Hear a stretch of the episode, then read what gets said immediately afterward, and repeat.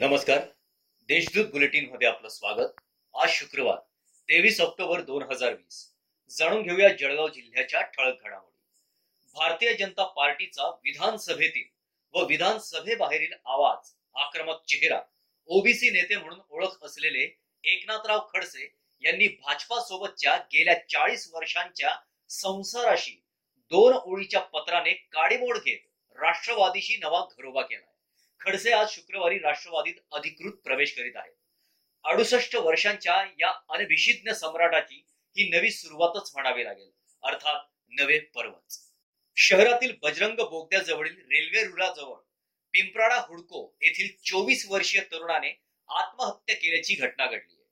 मात्र तरुणाचा घातपात झाला असल्याचा संशय कुटुंबियांनी व्यक्त केला आहे अविनाश शैलेंद्र सोनवणे असे मृत युवकाचे नाव आहे. मुस्लिम बांधवांचा सर्वात मोठा महत्त्वपूर्ण व पवित्र सण जश्न ईद ए मिलादुनबी. जगभरात मोठ्या आनंदात उत्साहात व जल्लोषात जुलूस काढून रोषणाई करून साजरा केला जातो. या निमित्त तीस ऑक्टोबर शुक्रवारी निघणाऱ्या जुलूस ईद ए मिला दुनबी शोभायात्रेसाठी परवानगी द्यावी अशी मागणी समाज बांधवांतर्फे निवेदनाद्वारे पोलीस अधीक्षकांकडे करण्यात आली आहे.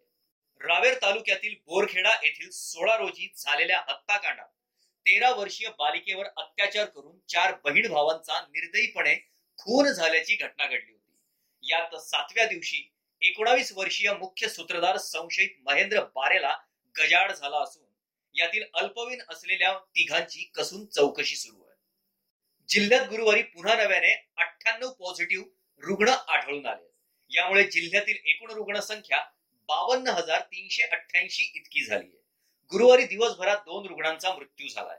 जिल्ह्यात आतापर्यंत एकोणपन्नास हजार पाचशे एकोणऐंशी रुग्ण कोरोना मुक्त झाले आहेत.